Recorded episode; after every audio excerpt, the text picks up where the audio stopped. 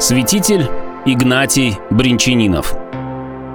Поучение в неделю о расслабленном, о наказаниях Божиих. Потом Иисус встретил его в храме и сказал ему, «Вот ты выздоровел, не греши больше, чтобы не случилось с тобою чего хуже».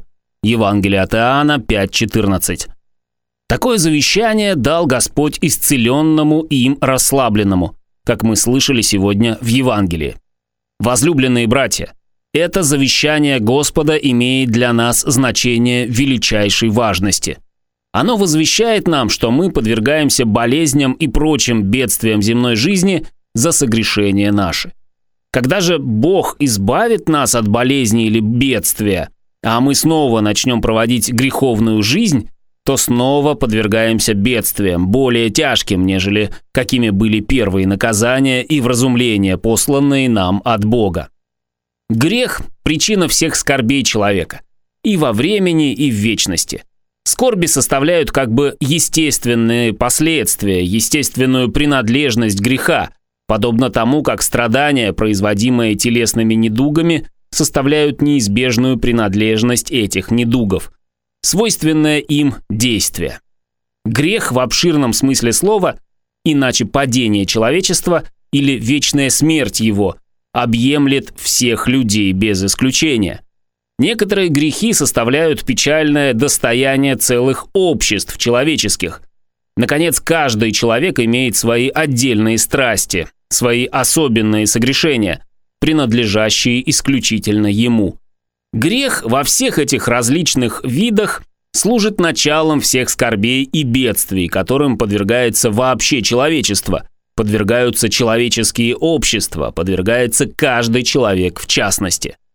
Состояние падения, состояние вечной смерти, которую заражено, поражено, убито все человечество, есть источник всех прочих согрешений человеческих, и общественных, и частных, Расстроенное ядом греха естество наше стяжало способность согрешать, стяжало влечение к греху, подчинилось насилию греха, не может не производить из себя греха, не может обойтись без него ни в каком виде деятельности своей. Никто из людей необновленных не может не грешить, хотя бы и не хотел грешить. Послание к римлянам, 7 глава. Три казни определены правосудием Божиим всему человечеству за согрешение всего человечества. Две из них уже совершились. Одна должна совершиться.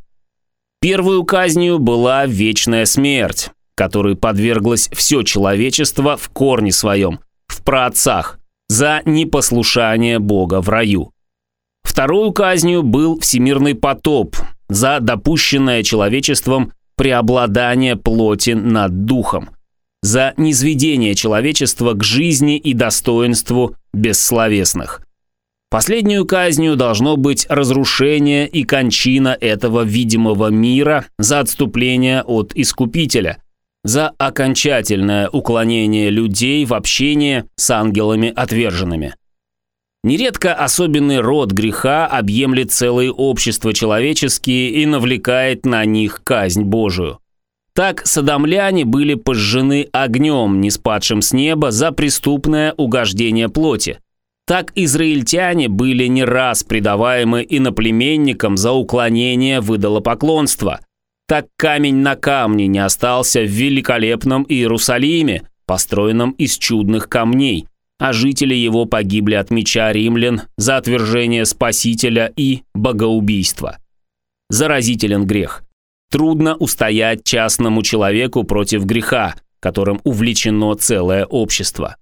Пример казни за грех, сделанный человеком отдельно, наказуемый правосудием Божьим, также отдельно, видим в продолжительной болезни исцеленного Господом расслабленного – Сказав столько, сколько необходимо знать и сколько можно было ныне сказать о греховности всего рода человеческого и о греховности обществ человеческих, обратим особенное внимание на частную греховность, которую каждый человек имеет свою. Это рассматривание существенно нужно для нас и существенно полезно. Оно может иметь спасительное влияние на деятельность нашу, отвратив ее от пути беззаконий. Направив по воле Божией. Просвещаемые законом Божиим, мы научимся, что Бог при неограниченной милости и правосуден совершенно, что Он непременно воздаст за греховную жизнь соответствующим наказанием. Такое убеждение внушит нам употребить все усилия к освобождению себя от увлечения и собственными страстями и порочными обычаями общества, к избавлению себя от временных и вечных казней Божьих. Святые отцы утверждают, что до искупления все люди были обладаемы грехом, творили волю греха и против желания своего. По искуплению рода человеческого Бога человеком, уверовавшие во Христа и обновленные святым крещением уже не повинуются греху, но имеют свободу. Свободу или противиться греху, или последовать внушениям его – произвольно покоряющиеся греху опять теряют свободу и подпадают насильственному преобладанию греха. Евангелие от Матфея, 12 глава. Те, которые под руководством Слова Божия ведут брань с грехом, противятся ему, одерживают свое время полную победу над греховностью. Победа над собственной греховностью есть вместе и победа над вечной смертью. Одержавший ее может уклониться от общественного греховного увлечения. Это видим на святых мучениках. Победив грех в себе, они противостали заблуждению народному, обличили его, не остановились запечатлеть святое свидетельство кровью. Увлеченный и ослепленный собственным грехом не может не увлечься общественным греховным настроением. Он не усмотрит его с ясностью, не поймет его как должно, не отречется от него с самоотвержением, принадлежа к нему сердцем. Сущность подвига против греха, подвига, которым обязан подвязаться каждый христианин, заключается в борьбе против греха, в расторжении дружбы с ним, побеждении его в самой душе, в уме и сердце, которым не может не сочувствовать тело. Вечная смерть, говорит преподобный Макарий Великий, находится сокровенно внутри сердца. Ею человек мертв, будучи по внешности жив. Кто в тайне сердца перешел от смерти к жизни, тот будет жив вовеки и уже не умрет никогда. Хотя тела таковых и разлучаются на некоторое время от душ, но они освященные и восстанут со славою. По этой причине смерть святых и называется сном, Святые, все без исключения, несмотря на то, что победили вечную смерть и раскрыли в себе вечную жизнь еще во время этой временной жизни, подвергались многим и тяжким скорбям и искушениям. Послание к евреям, 12 глава. От чего это? Свойственно грешникам привлекать на себя наказание Божие? По какой же причине жезл Божий не минует избранных Божьих, поражает их ударами? Разрешается этот вопрос по наставлению Священного Писания и святых отцов следующим образом.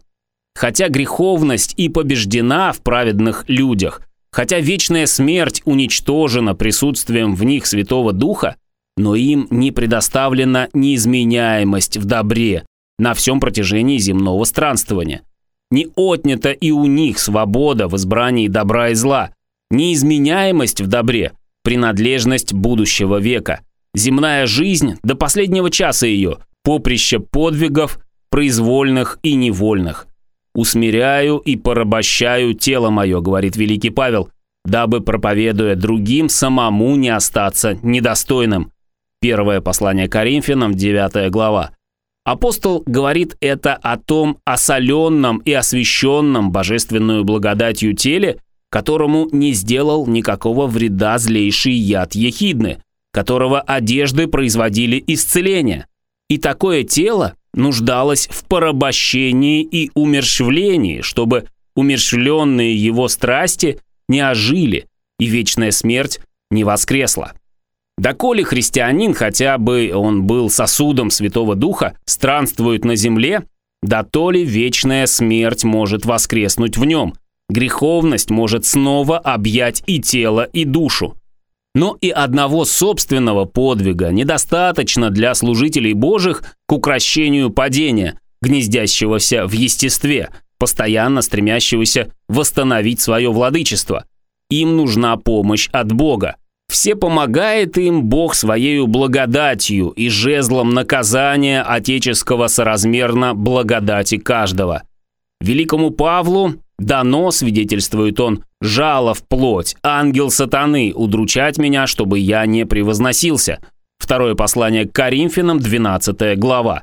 По поводу всевышнейшего духовного преуспевания – по поводу множества бывших ему божественных откровений, по поводу множества духовных дарований, которые он имел, по поводу множества чудес, которые совершил.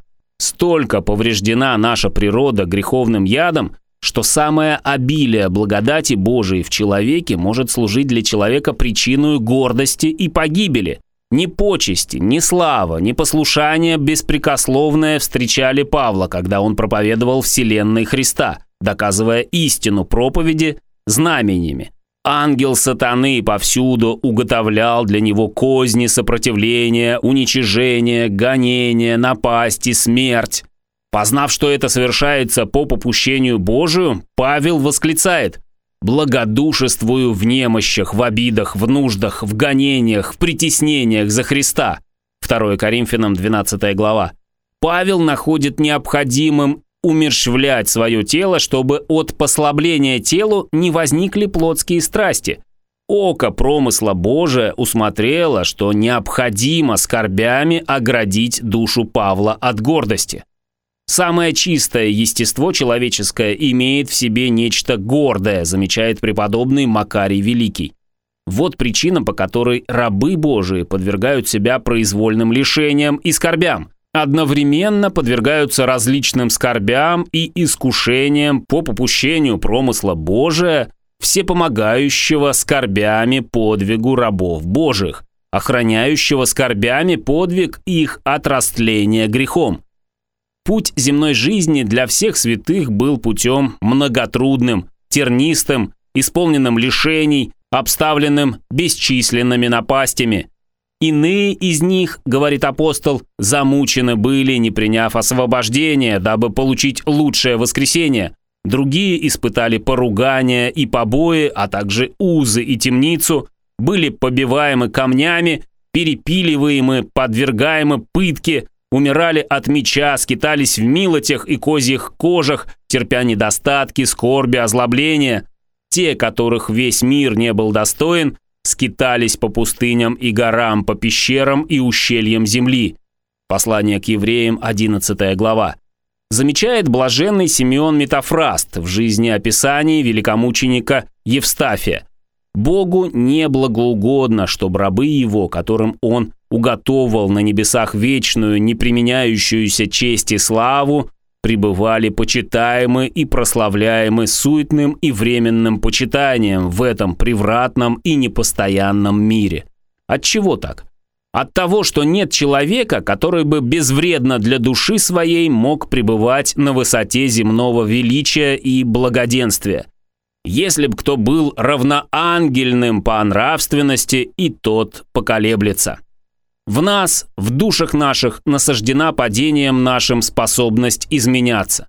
Мы не можем ни соответствовать и не сообразоваться расположением нашего духа внешним обстоятельствам нашим и вещественному положению. «Душа моя повержена в прах» Псалом 118. Исповедуется Богу пророк от лица каждого падшего человека. «Подымает меня с земли, отторгает от нее, вводит во спасение» десница твоя, твое всесвятое слово и твой всесвятой промысл. Растворяя скорбями мое временное благополучие и вместе утешая меня благодатным духовным утешением, вдыхающим влечение к небу в сердце мое. Без этой помощи Божией, по моей несчастной наклонности, которой я не могу противостать одними собственными силами, я бы привязался умом и сердцем исключительно к одному вещественному. И страшно гибельно обманул бы себя, забыв о вечности, о уготованных мне благах в ней, утратил бы их невозвратимо. С покорностью Богу, с благодарением, словословием Бога истинные служители Божии принимали попускаемые им скорби промыслом Божьим. Они благоволили, как выразился святой апостол Павел, о скорбях своих, находили их полезными, нужными, необходимыми для себя. Попущение их признавали правильным, благодетельным. Стремление воли своей они присоединили к действию воли Божией. В точном смысле благоволили к наказаниям и вразумлениям, неспосылаемым от Бога. От такого сердечного залога, от такого образа мыслей взирали святые на постигшие их напасти.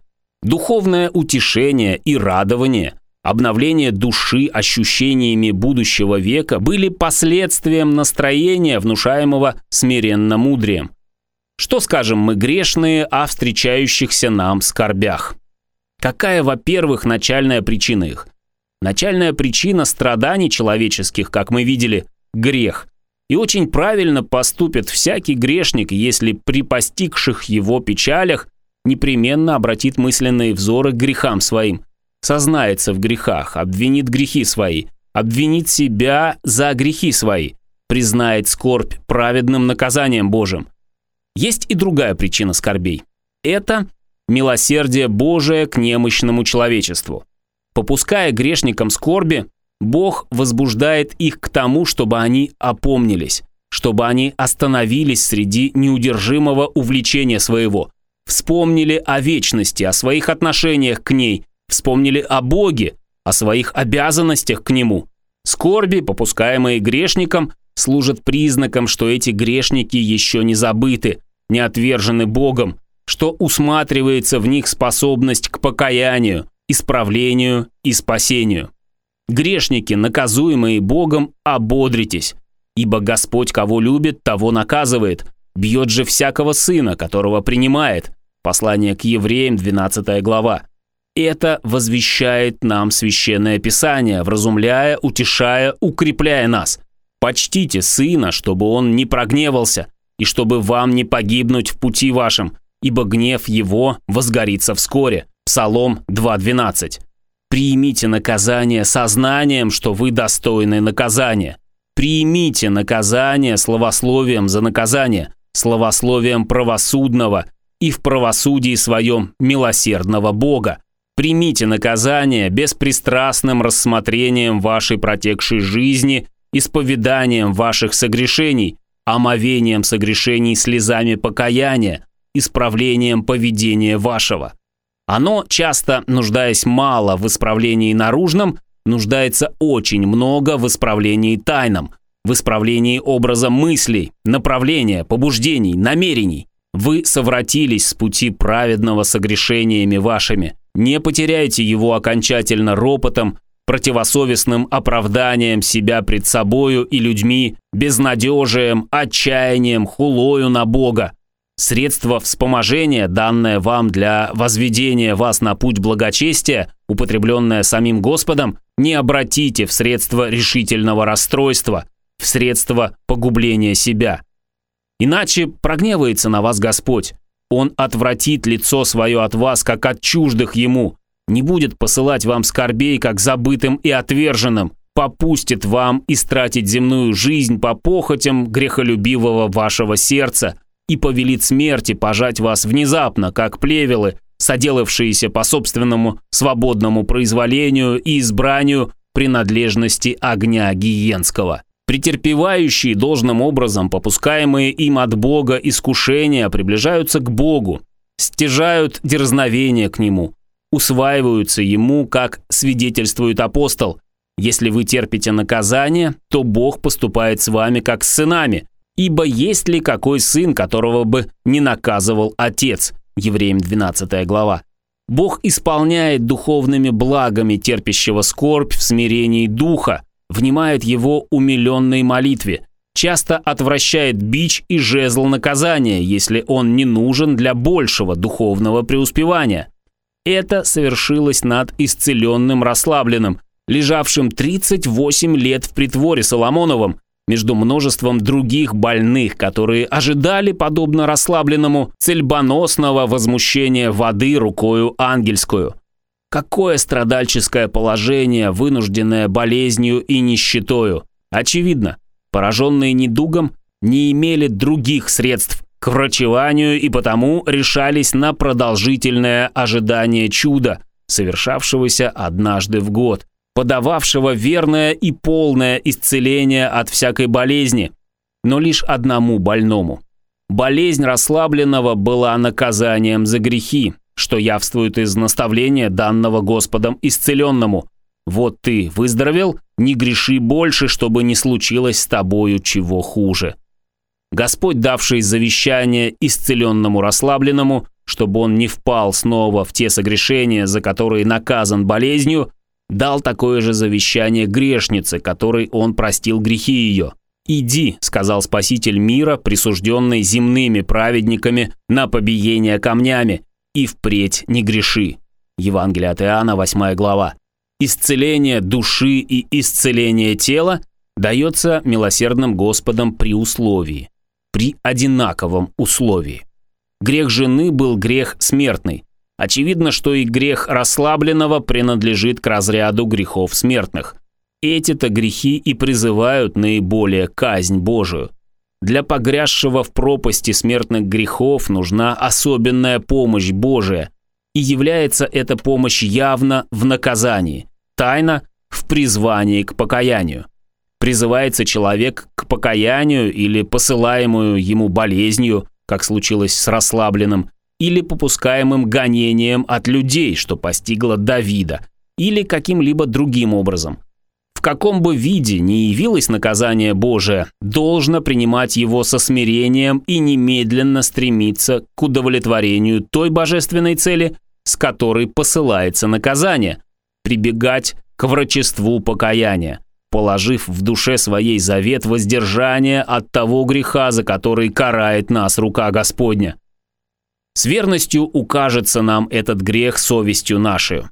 Прощение греха и избавление от скорби, которую наказуемся за грех, даруется нам от Бога единственно при условии оставления греха, пагубного для нас, мерзостного пред Богом. Возвращение к греху, навлекшему на нас гнев Божий, уврачеванному и прощенному Богом, служит причиной величайших бедствий. Бедствий преимущественно вечных, загробных. 38 лет томился расслабленный в недуге за грех свой. Наказание значительное. Но Господом возвещается еще большее наказание за возвращение к греху. Что это за наказание более тяжкое, нежели болезнь, державшая больного в течение целой жизни на одре среди всех лишений? Ничто иное, как вечная мука в аде, ожидающая всех некающихся и неисправимых грешников. Аминь.